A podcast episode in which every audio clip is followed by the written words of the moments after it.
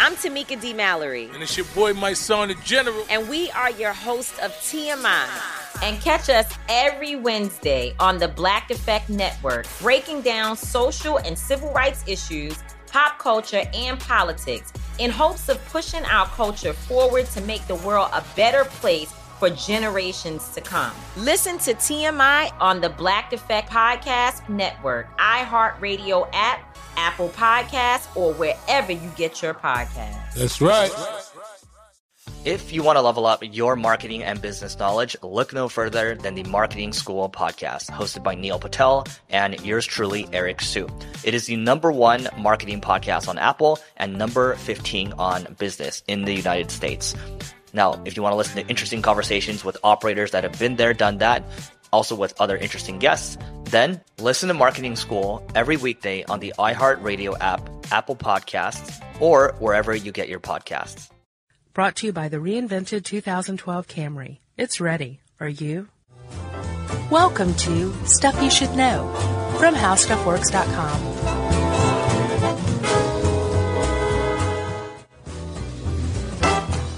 Hey, and welcome to the podcast. I'm Josh Clark. With me, as always, is Charles W. Chuck Bryant, which makes this stuff you should know.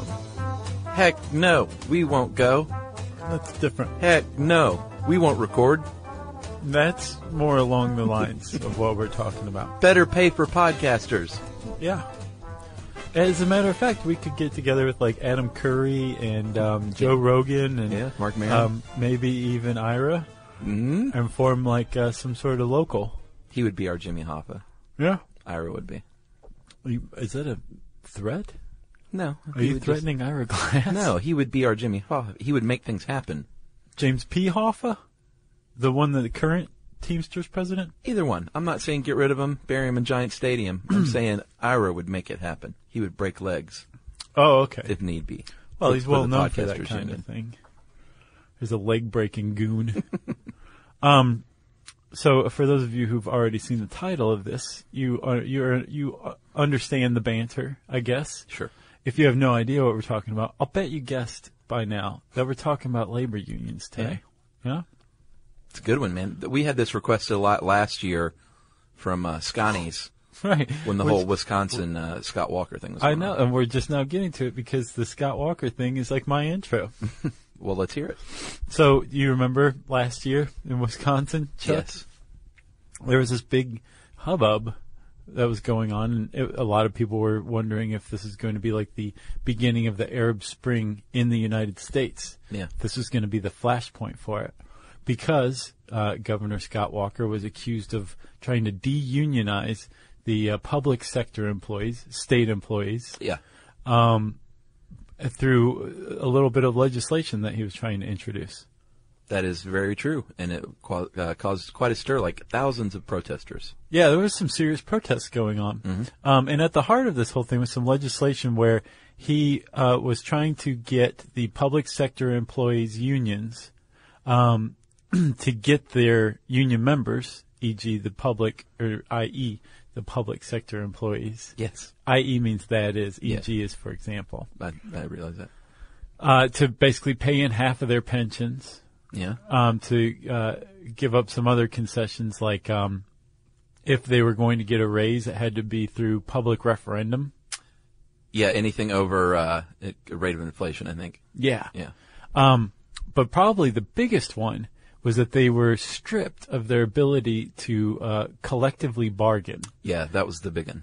And it worked. It got pushed through. And now, if you are a state employee union member in Wisconsin, you can't collectively bargain anymore, which means you are effectively neutered as a union member in a lot of ways. True. That is one of the hallmarks of the unions. And depending on where you come from, what you believe, who raised you, uh, whether or not your grandpa was still alive when you were old enough to understand what he was talking about, um, that I think that largely depends on how you feel about unions. A lot of people think they're a good thing. Yeah. A lot of th- people think they're bad. A lot of people think they're necessary. A lot of people think they're evil. A lot of people think they're a necessary evil. and in fact, they're kind of um, America as it stands is kind of split down the middle. these days. Uh, a Pew poll that was taken during this whole hubbub in Wisconsin um, showed that 45% of Americans had a positive view of organized labor, Okay.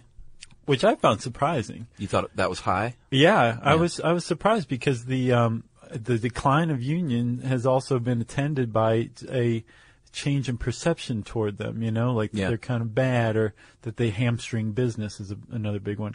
Um, but they also found that 51% still believe unions are needed to improve working people's lives. Right. So necessary evil. I nailed it. You did. And uh, unsurprisingly, a lot of times your feelings on unions are drawn along political lines these days. Yeah. They're Uh, often accused especially. as, of being like the um, an organizing backbone for the Democratic Party, Sure.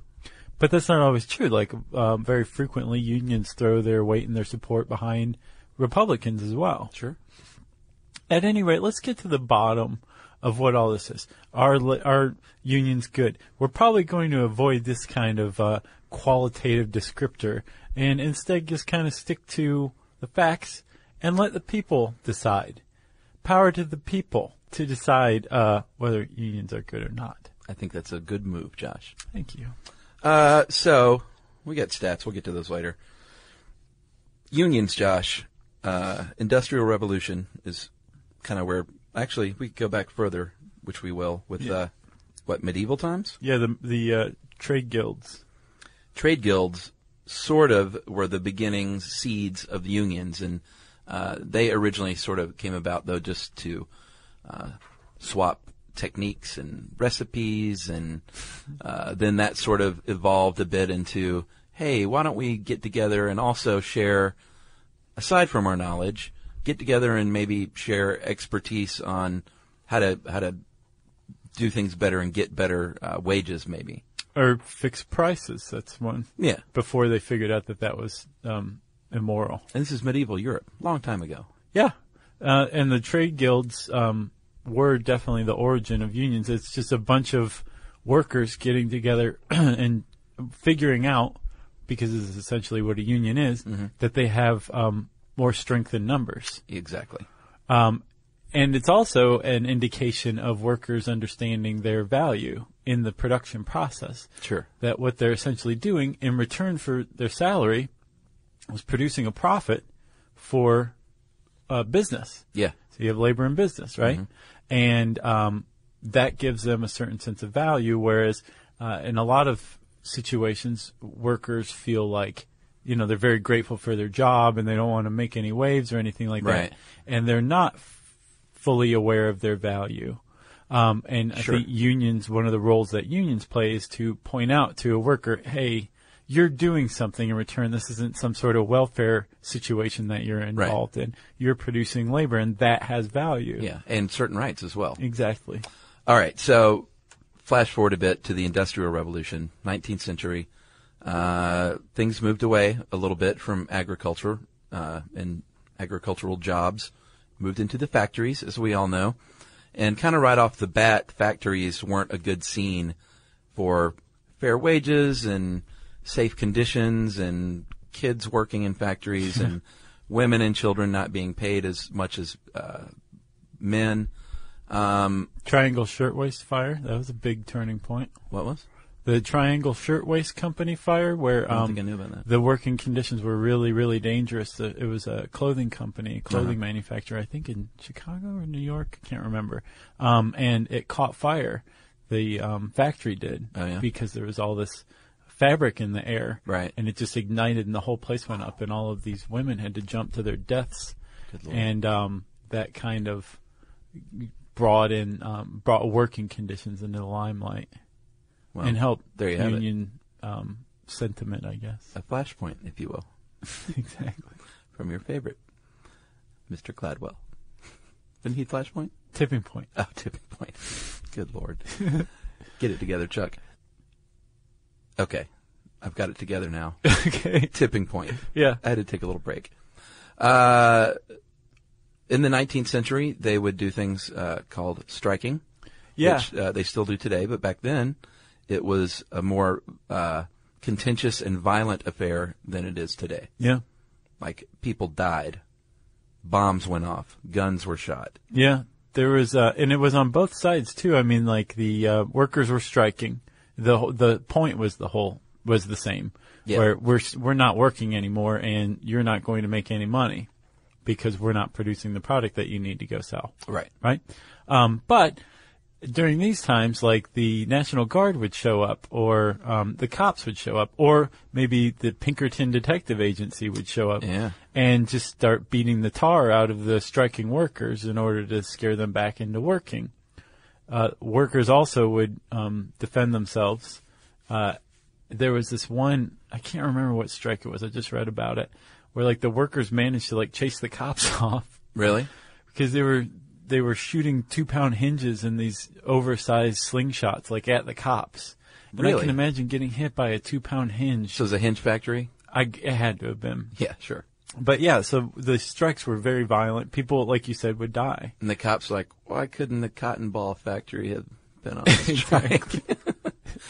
uh, but not funny though, because people did die. Uh, not making light of it, like the Haymarket riot, for instance. Uh, for instance, That was a big one. for instance, That was a turning point, a flashpoint, if you will. It was uh, early May 1886. Um, there was a nationwide strike saying we only want to work eight hours a day.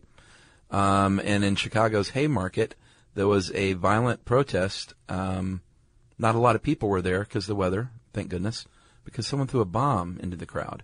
And Yeah. it went off, and shots were fired by the cops, maybe by the protesters. And Probably apparently both. they were not just striking laborers, but there were anarchists there, and uh, you know those anarchists. Yeah. They're, they're trouble. Well, um, this is one of the places where, in the public imagination at least, that uh, anarchists and socialists became married to labor, like pro labor. Yeah, Um, and it's always kind of haunted labor unions. Sure. Is that idea. But it was born out of this era, if not this riot. no, I'm sure. Yeah. Uh, in the end, uh, eight people were charged and convicted. Um, the labor uh, leaders tried to get them out, saying this is not fair. One of the people committed suicide by placing a stick of dynamite in his mouth in prison. Yeah. Phew. Yeah. And uh, in the end, in uh, a few years uh, later, the governor of Illinois granted a full pardon to the remaining three convicted, and that ended up leading to an observance of May Day or Labor Day in other countries. Right. May 1st is Yeah. supposed to be Labor Day. Um, this whole affair, though, the, you left out that four of the guys who were convicted were hanged. Oh well, yeah, and then one guy committed suicide, and then three were um, Right. But they were charged with like basically agitating violence. Um, this was back when free speech wasn't protected uh, quite as much as it is now. right. Um, but the uh, they and they were pardoned, and as a result, this whole May Day thing, this Labor Day thing, came up about in May first. But then within like five years, Grover Cleveland was like, "Well, this is kind of a sordid, like scary." Association with labor. Let's just Yeah. celebrate labor, and I'm going to move it to um, the first Saturday, no, the first Monday. Monday in September. If it was Saturday, it'd be no good 'Cause we wouldn't get off work. Exactly. Uh, did he move it to to disassociate Yeah. from that? Oh, interesting. Specifically. So that's why you can't wear white after September. Uh, September. Exactly. That's exactly the origin of that.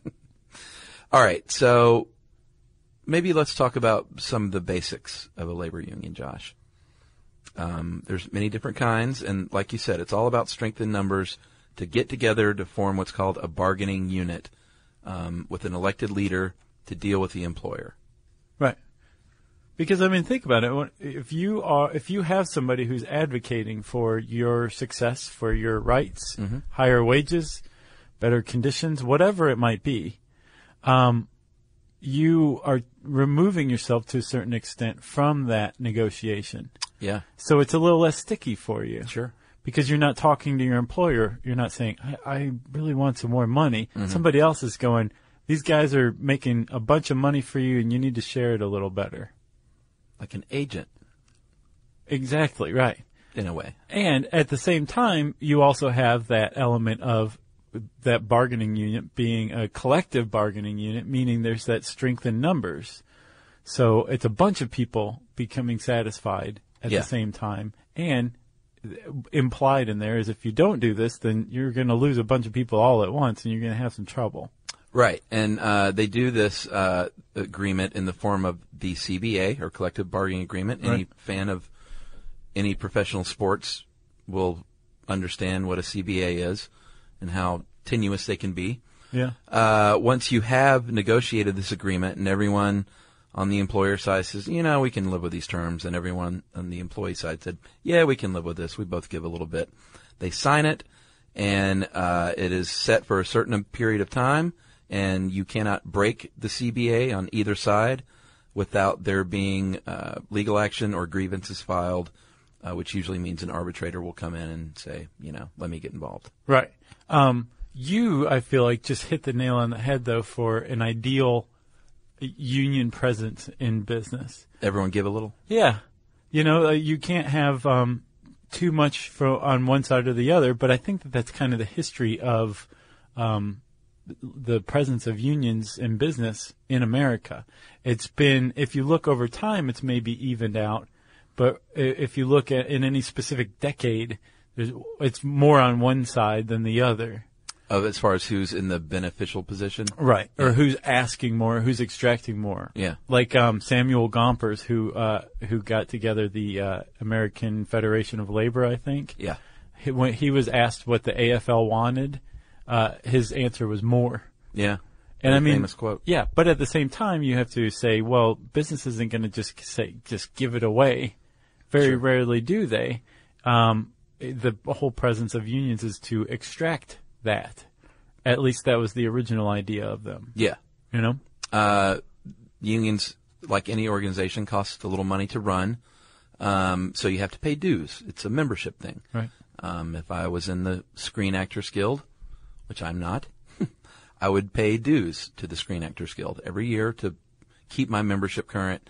And then they would go fight for me and they would have a staff that gets paid out of that money. Right. Um, I love in here that it says dues vary, but many are around $50 a month. What a deal. Yeah, I think it's, it's com- it completely varies depending on what union you're in. Sure. I don't know that you can put a average number, or maybe you can if you average it. Well, if you counted them all up and Yeah, divided but I by don't the think that's what numbers. they did here. Um, no, it was fifty dollars a month. yeah. Um, act now. Uh, they're also supposed to be democracies with elected officials, uh, elected leaders who um, take action based on referendums and votes, and basically just using um, voting to take the pulse of the uh, union members to see what they want to do. Ideally, that's how it works. Yeah. I get the feeling it doesn't always work that way throughout history. Yeah, especially uh, once the mob got involved. Yes, which we'll get to. Um, a lot of times you can be a local union member, which is sort of like being a, a fraternity member of a larger national charter. Uh, and if you're a local uh, union, that means that you uh, maybe work in that same business sector, but you're employed by a different company. But it's like, hey, I'm in the, and I keep going back to film business stuff because they were lousy with unions, still are. Uh, like, hey, I'm in, I work in the art department. I'm a props guy. So I'm a member of the local, uh, I can't remember the number, union here in Atlanta, but it's a national charter, probably based Right. out of LA, if Yeah. I'm not mistaken. Yeah. It's like um, a chapter of a fraternity or a sorority. Yeah, which is what I said. Yeah. Did you say fraternity or sorority? Yeah, No, you didn't. I said fraternity. Wow. you didn't. You didn't add sorority. No, no. Good point. Sororities as well. Something that makes me crazy is when people say, Well, I had this career before, but it was a waste. And that's where the perspective shift comes that it's not a waste, that everything you've done has built you to where you are now. This is She Pivots, the podcast where we explore the inspiring pivots women have made and dig deeper into the personal reasons behind them. Join me, Emily Tish Sussman, every Wednesday on She Pivots as I sit down with inspiring women like Misty Copeland, Brooke Shields, Vanessa Hudgens, and so many more. We dive into how these women made their pivot and their mindset shifts that happened as a result. It's a podcast about women, their stories, and how their pivot became their success. Listen to She Pivots on the iHeartRadio app, Apple Podcasts, or wherever you get your podcasts. The Big Take from Bloomberg News brings you what's shaping the world's economies with the smartest and best informed business reporters around the world. Western nations like the U.S. and Europe. Mexico will likely have its first female president. And then you have China. And help you understand what's happening, what it means, and why it matters. He'll get his yo yo's to Europe in time. But the longer this drags on, the more worry he's getting. They knew that they needed to do this as fast as they possibly could to get a drug on the market as fast as they could. I'm David Gura. I'm Sarah Holder. I'm Saleya Mosin. We cover the stories behind what's moving money and markets. Basically, everyone was expecting, if not a calamity, certainly a recession. But the problem is that that paperwork, as our reporting showed, is fake. As someone who's covering the market, I'm often very worried about an imminent collapse. So I'm thinking about it quite often. Listen to the big take on the iHeartRadio app, Apple Podcasts, or wherever you get your podcasts. Chuck, um, what's the point of all this? I think we've kind of touched on a little bit of it, like in, in the, especially in the strength in numbers thing. But there's other benefits to being in a union, correct? Yeah. Um, should we throw out some stats here? I think this is high time for stats. Uh, your wages, for one, your median weekly income uh, is going to be, as a union member, about nine hundred and forty dollars. Uh, it's going to be about seven hundred and thirty dollars if you're non-union. Um, let me see here. You've got some about uh, healthcare, correct? Oh yeah. So 88% of union workers, and this is from the Department of Labor. This isn't like from the AFL-CIO or anything. Right. Um, 88% of um, union workers have health coverage. 69% of non-union workers don't do. Yeah. Um, it's same with dental plans. The disparity is even more. 44% of non-union workers have dental plans, where something like 66% have a dental plan if you're a member of a union.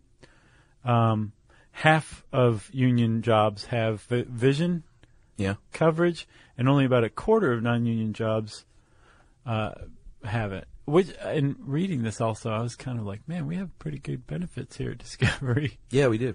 You know? Uh, if you're a minority, if you're a woman, uh, African American or Latino, you're going to make more money. Uh, women earn about nine thousand more a year if you're in a union. African Americans eight thousand more a year, and Latinos uh, close to twelve thousand more a year if you're a union member. Yeah. So, aside from uh, safe working conditions and uh, health insurance and things like that, which are great, wages are really the big deal. Right. Wages, benefits, um, pensions are another huge oh, one yeah. uh, as well. Pensions, sure. Um, and they're also there to um, protect workers from being unjustly fired. So, Uh, like, true. we're, we're non-union, and we could, if somebody could come in here and say, you know what, I didn't like the way that you uh, looked at your boss. I saw you scowling. You're fired. You're fired. You're fired. You're fired. And we'd be like, you can't do that. And they'd be like, oh, yes, we can. And that would be that Yeah. right?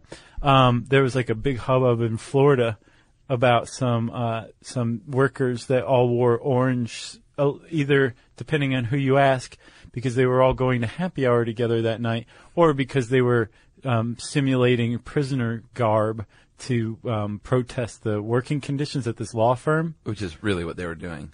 And like. uh, Twelve of them were fired. They were just taken Really? into a conference room, and the guy was like, "You're all fired," and that's that and they're like, "You can't fire us for wearing an orange shirt." And actually, yes, very much so. The since it's a uh, work, a right to work state, Yeah. or an at will work state, Yeah. Right to work. um, the the the the employer very much can fire you for wearing something as seemingly arbitrary as wearing orange. If you're a union member, that is not the case. The union protects you from unjust dismissal. Right. And basically, you if you feel like you've been fired for wearing orange, you can go to your union rep, and a big stink comes about. Right. So that's another big one is protecting them. But I also feel like here is a good point to mention a lot of the criticisms of unions Okay. because that same protection from unjust dismissal, um, unions are frequently criticized for that extending to workers who perform poorly. Sure. If like it's part of that give, i- I think, with unions uh, among labor to say, okay, yes, we're going to protect you, but you have to be productive or you have to be good at your job or whatever. Right. Don't hide under the uh, the shield of the union just to go phone in your your job every day and collect your paycheck. Exactly. And, uh, you know, flaunt that protection. That's Yeah. not what it's there for. Um, another big criticism is that union, just the presence of unions in any country harms economic progress on the whole by hamstringing business and making it less competitive among countries that don't have unions. Right. Um, and f- so for states that have state employee unions, a big one is that um, state employee pensions can be a drain on um, tight state economies. Right. Uh, that's another big one too. So there's criticisms of unions that are very legitimate Sure. too. But uh, again, I think it comes down to like where your political affiliation is. Well, yeah. I mean, um, these days, uh, Republicans are more likely to not be in favor of unions, and they have consistently been called the backbone of the Democratic Party. Uh, that wasn't always the case, though. Um, in the 1950s, uh, Republican President Dwight Eisenhower um, said that unions have a secure place in our industrial life. Only a handful of reactionaries harbor the ugly thought of breaking unions and depriving working men and women of the right to join the union of their choice. Yeah. And also throughout history, unions have kind of dabbled outside their own uh, labor negotiations and protection to fight for things like uh, Medicare, uh, Social Security, Civil rights. Civil rights was a big one. Um, I think uh, Missouri uh, Congressman Richard Bowling said, "quote We would have never passed the Civil Rights Act without labor.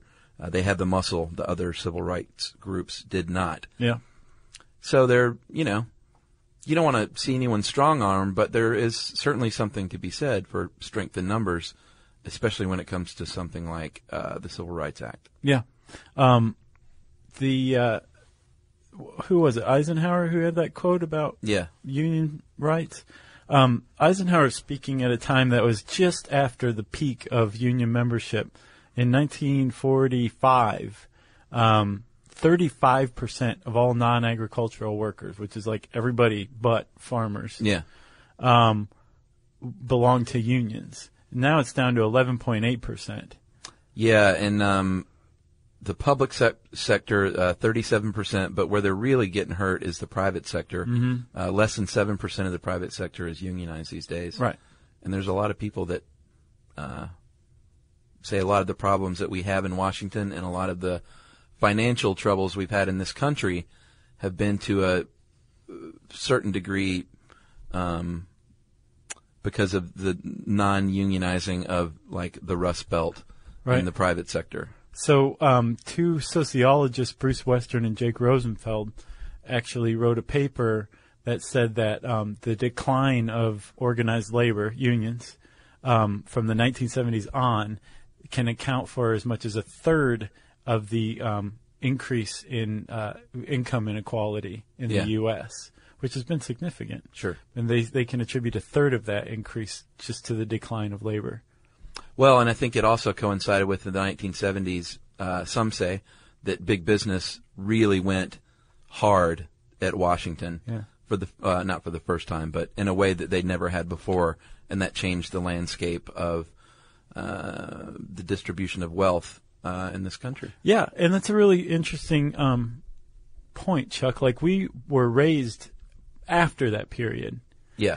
but uh, f- so that's just kind of like our, you know, we the secret of my success or um, American Psycho, you know, all those great movies about the '80s or Mhm. set in the '80s. Like that's just the way it was. Like all these, like you just go after money and like you spend that money on cocaine and pinstripe suits, you know, and Maseratis or whatever.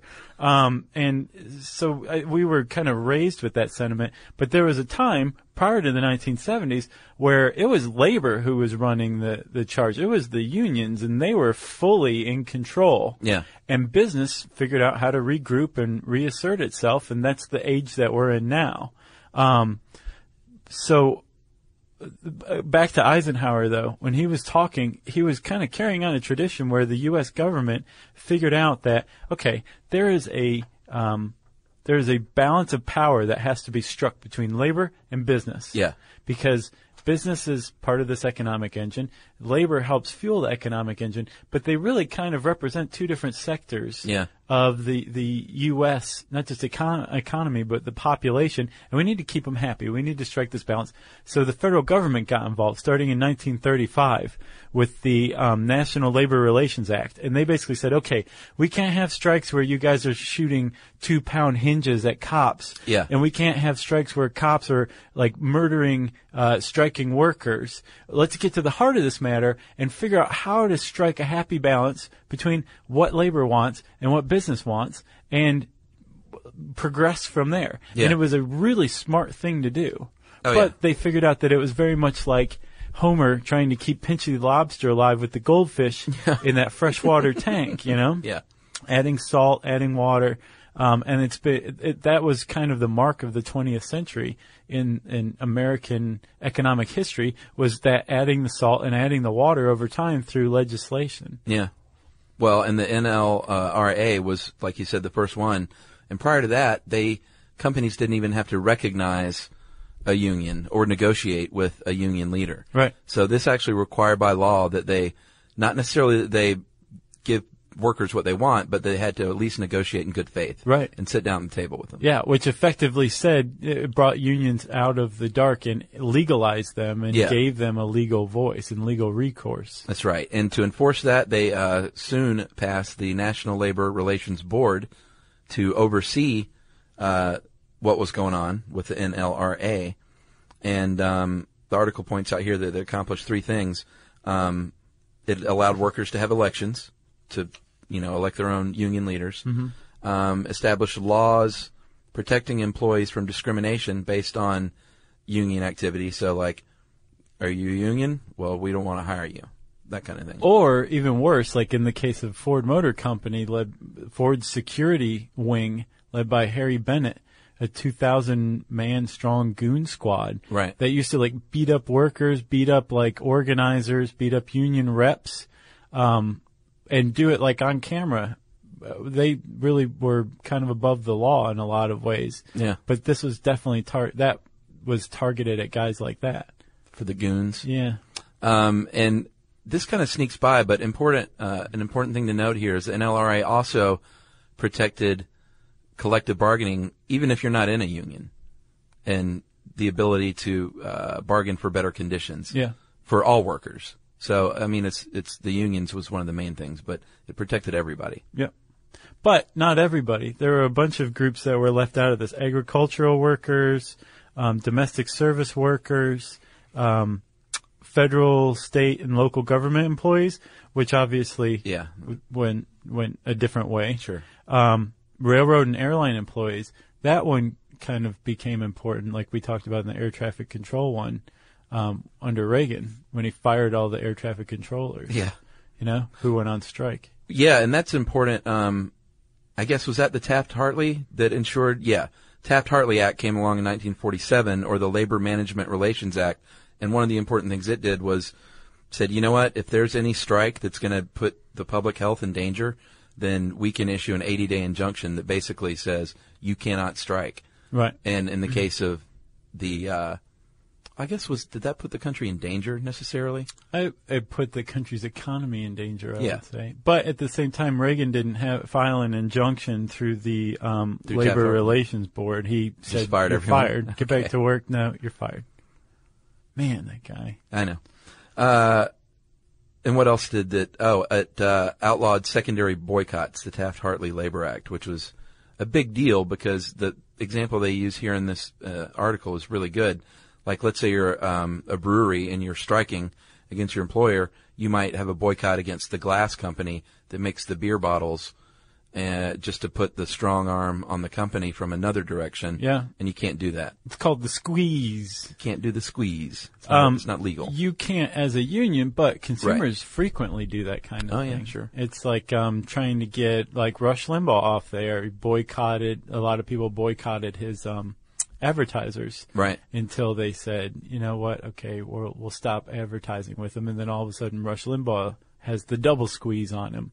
Right. Same with the, um, I can't remember. There was some special interest group, some PAC uh, that was getting funding from like McDonald's, Wendy's, a bunch of people, and um, because of their s- alleged unfair and um, very much pro business only practices, um, like all of these companies just kind of abandoned them recently. Really? Yeah.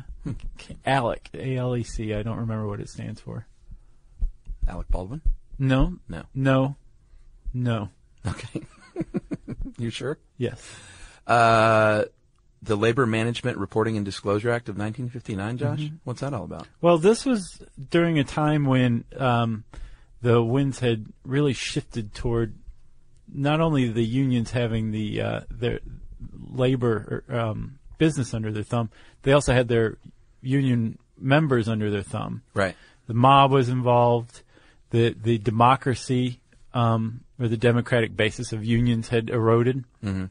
and uh, there was a lot of shady stuff going on. Um, this, what I thought was cool was rather than the federal government going, oh, well, then we need to re, reinvigorate the power given to business Yeah. under these union laws. Instead, they went and invested more power in union members. That's right. Yeah. Like you couldn't use union dues anymore to promote one candidate over another in a union for Yeah, union reps. The elections were really uh, pretty heavily monitored from that point on. Uh-huh.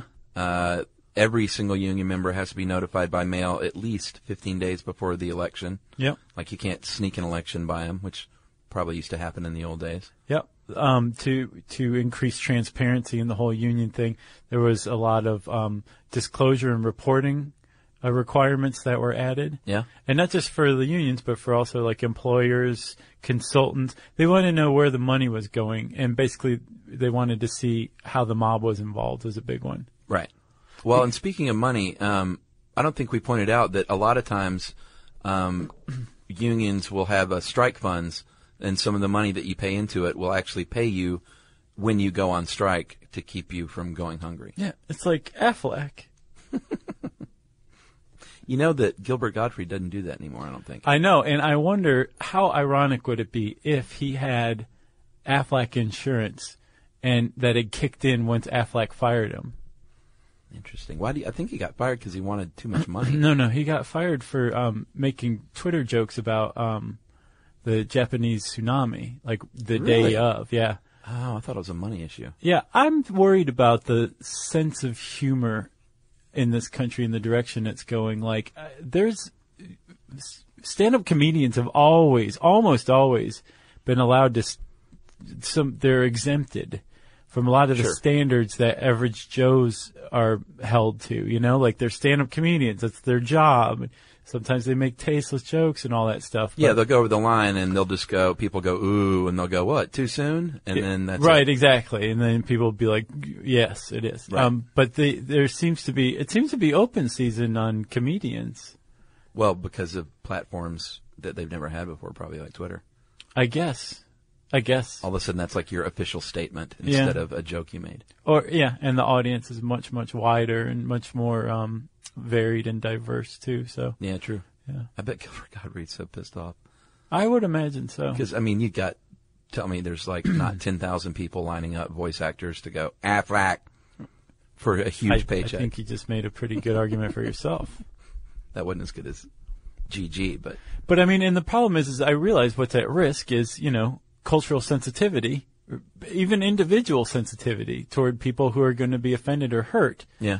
But there also, there has to be a balance between that and, I mean, the other thing that's at risk is like our national sense of humor. Yeah. Which is really important. Sure. It's one of those things you could be like, wow, that's just a stupid joke. No. Like, our ability to take a joke is a very vital and important thing about keeping us from like all, you know, killing ourselves. Yeah. And sta one of the roles that stand-up comedians provide, or any kind of comedian provides, is to keep that healthy and vital and going. Agreed. There's nothing more of a turnoff to me than when you see a humorless celebrity.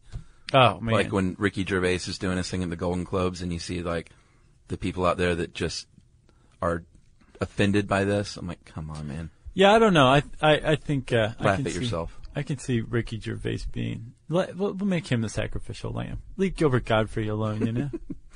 Man, that was a sidebar. yes, it was. Are we talking about labor unions? I don't remember.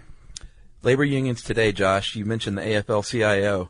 Um, a lot of people might not know that that is actually a collection. It's a labor federation Yeah. made up of 54 member unions, 10 million strong. That's a lot of people. Change to Win is sort of a new one. 2005 it was formed, but it is an, uh, also a labor federation encompassing uh, seven unions and six million workers. Big time. Yeah, the AFL uh, was uh, is founded by Samuel Gompers, who I mentioned earlier. That's right. And he got some cigar makers and some other um, industrial laborers together to form that. And then s- that was in the late 19th century. Yeah. And I can't remember exactly when, but maybe in the 40s or the 50s, uh, he got together with the CIO to form the AFL CIO. Because he loves cigars. UAW is a huge one.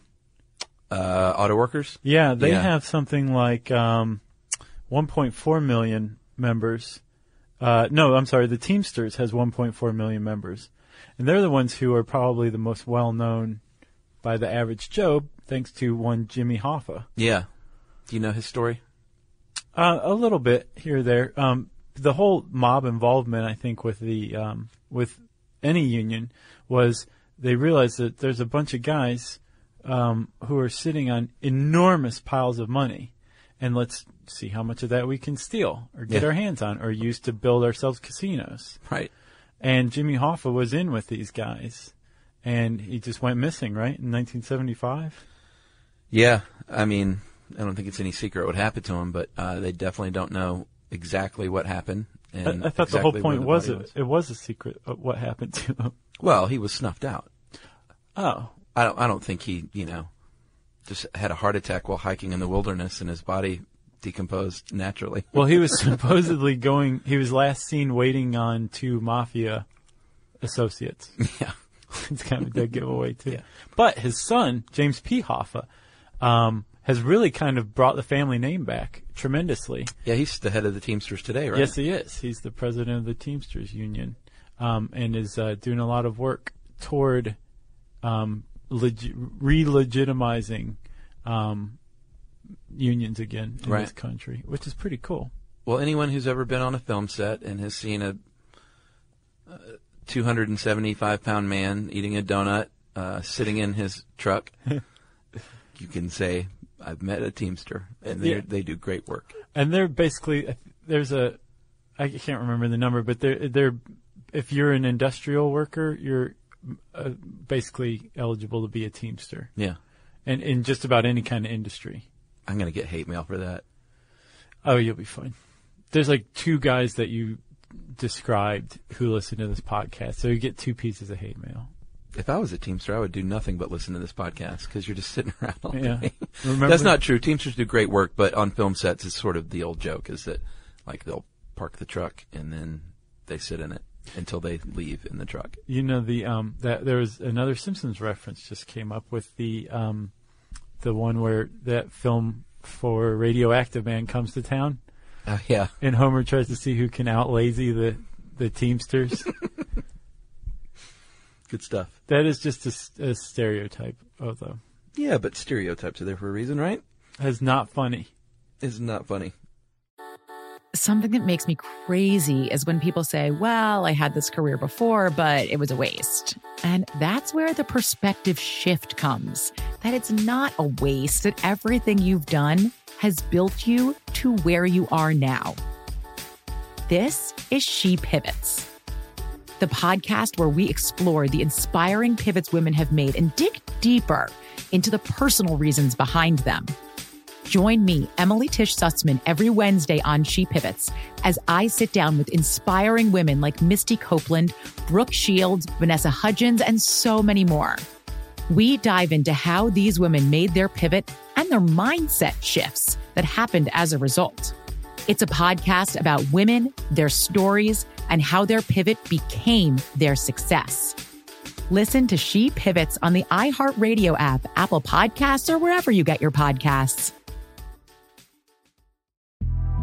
The Big Take from Bloomberg News brings you what's shaping the world's economies with the smartest and best informed business reporters around the world. Western nations like the US and Europe. Mexico will likely have its first female president. And then you have China. and help you understand what's happening, what it means, and why it matters. He'll get his yo yo's to Europe in time. But the longer this drags on, the more worry he's getting. They knew that they needed to do this as fast as they possibly could to get a drug on the market as fast as they could. I'm David Gura. I'm Sarah Holder. I'm Saleya Mosin. We cover the stories behind what's moving money and markets. Basically, everyone was expecting, if not a calamity, certainly a recession. But the problem is that that paperwork, as our reporting showed, is fake. Someone who's covering the market, I'm often very worried about an imminent collapse. So I'm thinking about it quite often. Listen to the big take on the iHeartRadio app, Apple Podcasts, or wherever you get your podcasts. What else? I don't have anything else. You got anything else? Um, no, I, I guess I think we covered pretty much everything. Yeah, it's a nice broad overview. People can, and like you said early on, man, you hit it on the head, my friend. Thank you. Whether or not you are pro union or anti union largely depends on your family's background. Yeah. It's, a, it's a very tried and true uh, thing through through families, through generations that you know, people feel very strongly about it that are involved in unions. Or like my actually my parents were in the teachers union. Oh yeah, yeah. You're a union kid, huh? Yeah, but that that wasn't like factory stuff. Like I, I never heard them. Right. Uh, besides complaining about not making enough money, which every teacher should complain about. Sure. Um, I, and if you don't have any kind of passionate feelings about it whatsoever, I would advise you to look into it. Yeah. And if you do have passionate feelings about it, th- uh, I think a great exercise would be to explore how the other side sees it, and see if it changes your mind one way or the other. Look at you. Um, you can do that by reading this fascinating article that we just based this podcast on, um, how unions work. Uh, you can type that in the search bar at howstuffworks.com. You can also go on to WAPO. There was a pretty cool um, editorial. That's the Washington Post, by the way. That's right. Um, the Wisconsin union fight isn't about benefits; it's about labor's influence. From March 6, 2011. That's a good article. That was a good article too. And I already said search bar, uh, which means it's time for listener mail. You know, our buddy Joe Garden was, uh, he's a Scotty. Oh he, yeah. he was really upset last year. You can tell. You you can see right through his skin. He's so pale. He's translucent. Vote Joe Garden, Yeah. big craftwork guy. Oh yeah. Did he get tickets? No, he did a. Uh, he promoted his own craft work. Um, I believe it was a craft work covers show, Oh, cool. and he got different bands to come and play craft work, and it was a big deal for Joe. It was, it was awesome. It Yeah. was, he he wore his like white suit and introduced everyone. That is sweet. When was that? Uh, very recently. Did you see footage of it, or were you there? No, he was just uh, he he wouldn't shut up about it on Facebook, Oh, and okay. even admitted, like, guys, I know you're tired of hearing about craft work. That is significant Yeah. for Joe. Yes. Um, yeah. There's also, uh, I- I guess, kind of in with the music sampling episode. There's, I think, a DJ Food or a DJ Shadow. I think DJ Food, um, Kraftwerk cover mix. Yeah. There's like maybe three volumes of it, and it's like just mixing together all these people who like sampled Kraftwerk for their songs. Yeah, they just did a big thing at the some museum. I At think. MoMA. Yeah, yeah. Oh my God! I, we, Yumi and I tried very hard to get those tickets. Did you try? No, dude. Dude, it was I'm such not a into it. cluster. I'm not into craft work, and this solidifies it when I saw the reviews of it, and it said they did like a 21 minute of Autobahn, and I was just like, somebody put a gun to my head. Yeah. oh, you're just supposed to zone out and forget where you are for a little bit and I see, guess so. see where it takes you. I'm not a craft work guy, but I know people are. People love No, it. I'm not a Kraftwerk guy either. Like, um, but I will say that like that would have been just a momentous, just a momentous thing to see. MoMA Intus. Pretty much, Okay. like the Tupac hologram. I'm sure seeing that at Coachella was just amazing. Yeah, and I bet way more amazing for some people than others, even. Sure, All right. So, should I read a listener mail? I guess. I'm going to call this uh, a good cause. We like to promote these and attach it to our labor union episode how appropriate. Big, big fan, guys. I was just down at South by Southwest where I caught your variety show and shook your surprisingly supple hands. Uh, I also We've never done a lick of work. I know. I also sat on a panel called Harnessing the Power of the Benevolent Internet, uh, something you guys seem pretty skilled at yourselves, which is why I thought you might be game to help students across the country learn all sorts of stuff they should know. In many cases, it's stuff they need to know. Uh, I work for a nonprofit website called DonorsChoose.org, uh, where anyone with a dollar can give support to classrooms in need. Teachers from all 50 states post requests for resources they feel their students need, and kind folks from all over the world help bring those lessons to life. Oh, that's cool. Sounds almost sort of like a Kiva for teachers. I need 50 tickets to Kraftwerk at Mullen. Uh, since our founding in 2000, we've delivered over $110 million of resources directly to public school classrooms, supporting more than 6 million students. Uh, and if you or my fellow listeners would like to help, you or my fellow listeners. Do you have listeners? fellow listeners. Okay. We have listeners. That listener has fellow listeners. Okay. Uh, check out the page I set up. He set up a page with our name, and I was like, "That's cool. You can do that," but we're not like we can't officially like sign on because then it has to go through corporate and all that stuff. Oh, uh, oh, I already signed us on officially. Oh, you did? I made t-shirts and everything. No, you didn't. Uh, so you can go to donors uh, choose.org slash stuff kids should know, and um, let me know if you have any questions. And this is from Zach, and he said, "By the way, we recently hired a system admin a couple of months back. It drove me crazy for a few weeks. Then I realized he sounds exactly like Josh." Weird. And he said, "I've enjoyed working with you, Josh." Who is the other voice double for me? There's another person. There was some dude. Well, there's a writer that writes about running. He wrote one thing about running It's Josh once, Clark. and I've been asked 500 times if it was me. What's ironic You is started running. now I since actually then. run. you should write your own article. Yeah. Um, I can't remember. There was some other voice person that did like bike videos or something. I don't know. Yeah, I don't remember. Yeah. Yeah. Well, uh, if uh, okay, who is that? That was Zach. Thanks, Zach. DonorsChoose.org slash kids. Stuff kids should know. That's great. DonorsChoose.org slash stuff kids should know. Indeed. Nice. Uh, if you have a great charitable organization you want us to let everybody know about, again, we're always happy to do that. And if uh, I sound like somebody, let me know because it's driving me crazy who it is. I've heard from like a bunch of people, oh, you sound just like this or whatever. I don't yeah. remember. Or I want to hear from people who have um, actively been on a worker strike, or if you have been a scab, as they call them. Oh, yeah. And been a strike buster. Or I want to hear about that too. if you've ever been beaten up by the cops, we want to hear about that too. Yes. And anarchists, any anarchists out there, we're always interested in hearing from anarchists. I guess I got shook down by the cops in Athens one night. you get beat up. There's difference. No, but they like threw me against the wall and like were kicking my legs out from under me and Sounds yeah, it was delicious. weird. And then they just left. Are you sure there were cops and not just some No, dude, Athens, fraternity boys dressed up as cops? Athens police in a car. Me and my three friends. I don't know what they thought we were doing, but they they got out of there really quick. I'll say that. They must have thought you were somebody else, Kevin Smith. or the reality of their situation hit them and they realized that what they were doing was wrong. Maybe. Uh, you can communicate with Chuck and I electronically via Twitter at SYSK Podcast. That's our handle. Uh, Facebook.com slash stuff you should know. Or you can send us an email to stuffpodcast at discovery.com.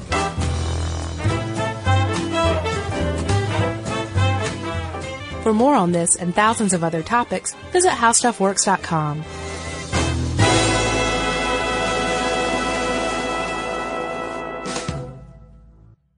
Brought to you by the reinvented 2012 Camry. It's ready. Are you? Hey, if you haven't heard of Visible, well, now you have. They're the wireless carrier that's making wireless visible. It's in the name. Switch to Visible, the wireless company that makes wireless visible. Get a one line plan with unlimited 5G data powered by Verizon as low as $25 a month every month, taxes and fees included. Use promo code STUFF20 to receive $20 off your first month for listening to this podcast. Switch now at visible.com. For data management practices and additional terms, visit visible.com. The visible monthly rate is $25 per month. If you want to level up your marketing and business knowledge, look no further than the Marketing School podcast, hosted by Neil Patel and yours truly, Eric Sue.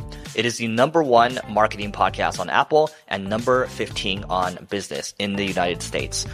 Now, if you want to listen to interesting conversations with operators that have been there, done that, also with other interesting guests, then listen to Marketing School every weekday on the iHeartRadio app, Apple Podcasts, or wherever you get your podcasts.